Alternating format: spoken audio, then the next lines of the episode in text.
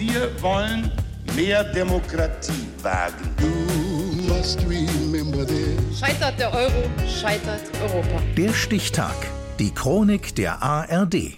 15. September 1972. Heute vor 50 Jahren wurde in der DDR das letzte zivile Todesurteil vollstreckt. Volker Glenz. Im Laufe der Geschichte wurde die Todesstrafe in der Deutschen Demokratischen Republik zu so etwas wie einem Staatsgeheimnis. Niemand sprach mehr darüber, bis am Ende kaum jemand wusste, dass es sie noch gab. Und dass sie bis 1981 auch regelmäßig vollstreckt wurde. So herrschte fast verstörte Verblüffung, als das DDR-Staatsfernsehen am 17. Juli 1987 den offiziellen Wegfall von Todesurteilen verkündete. Guten Abend, meine Damen und Herren, zur aktuellen Kamera. Der Staatsrat der Deutschen Demokratischen Republik hat heute eine allgemeine Amnestie, die Abschaffung der Todesstrafe und Änderungen bzw. Ergänzungen des Gerichtsverfassungsgesetzes beschlossen. Bis dahin hatte die DDR-Justiz mehr als 160 Menschen hinrichten lassen waren es nach der Republikgründung vor allem Verbrecher aus der NS-Zeit sowie Mörder, die zum Tode verurteilt wurden, so nutzte das Regime mit der Zeit immer mehr die Möglichkeit, politisch Missliebige staatlicherseits töten zu lassen.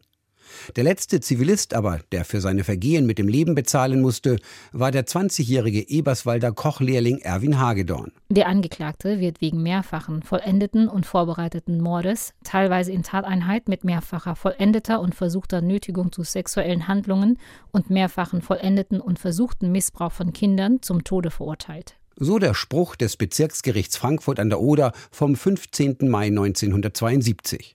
Ein Gnadengesuch von Hagedorns Eltern lehnte der DDR-Staatsratsvorsitzende Walter Ulbricht ab. Wegen der Brutalität der Verbrechen Hagedorns, der drei Jungen die Kehle durchschnitt und deswegen als Bestie von Eberswalde bekannt wurde, aber wohl auch wegen der Staatsdoktrin, nach der es im sozialistischen Deutschland keine Kinderschänder geben durfte. Und wenn, dann hatten diese das Recht verwirkt, in dieser unserer humanen Gesellschaft zu leben. Auch das ein Zitat aus dem Urteil gegen Hagedorn, das am 15. September 1972 in der Leipziger Hinrichtungsstelle vollstreckt wurde. In den knapp 40 Jahren, in denen die DDR bestand, wurde rund 230 Mal die Todesstrafe verhängt.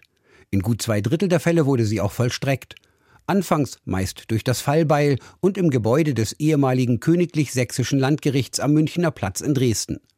Ab 1956 zog die zentrale Hinrichtungsstätte nach Leipzig um.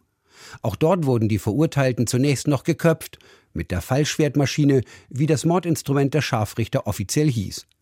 Weil die Guillotinen aber gelegentlich versagten, stiegen die DDR-Henker nach sowjetischem Vorbild auf eine perfidere Tötungsmethode um, den unerwarteten Nahschuss, wie der heutige Leiter der Justizvollzugsanstalt Leipzig, Rolf Jakob, erklärt. Es war so organisiert, dass der Verurteilte, nachdem ihm mitgeteilt wurde, dass das Todesurteil jetzt vollstreckt wird, in diesen Hinrichtungsraum geführt wurde.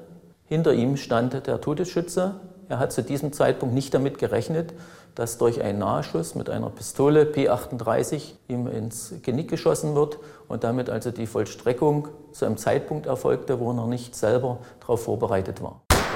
Wohl 64 DDR-Bürger wurden im Kinderzimmer der ehemaligen Hausmeisterwohnung neben dem Leipziger Gefängnis, die als Tötungsstätte diente, exekutiert. Der letzte war der Stasi-Hauptmann Werner Teske. Der wegen angeblicher Spionage und Fahnenflucht verurteilte Ex-Agent starb im Juni 1986 durch einen Kopfschuss. Am Ende richtete die DDR-Justiz nur noch Personen aus dem militärischen Umfeld. Das letzte zivile Todesurteil wurde am Kinderschänder Erwin Hagedorn am 15. September 1972 vollstreckt, heute vor 50 Jahren. Der Stichtag. Die Chronik von ARD und Deutschlandfunk Kultur. Produziert von Radio Bremen.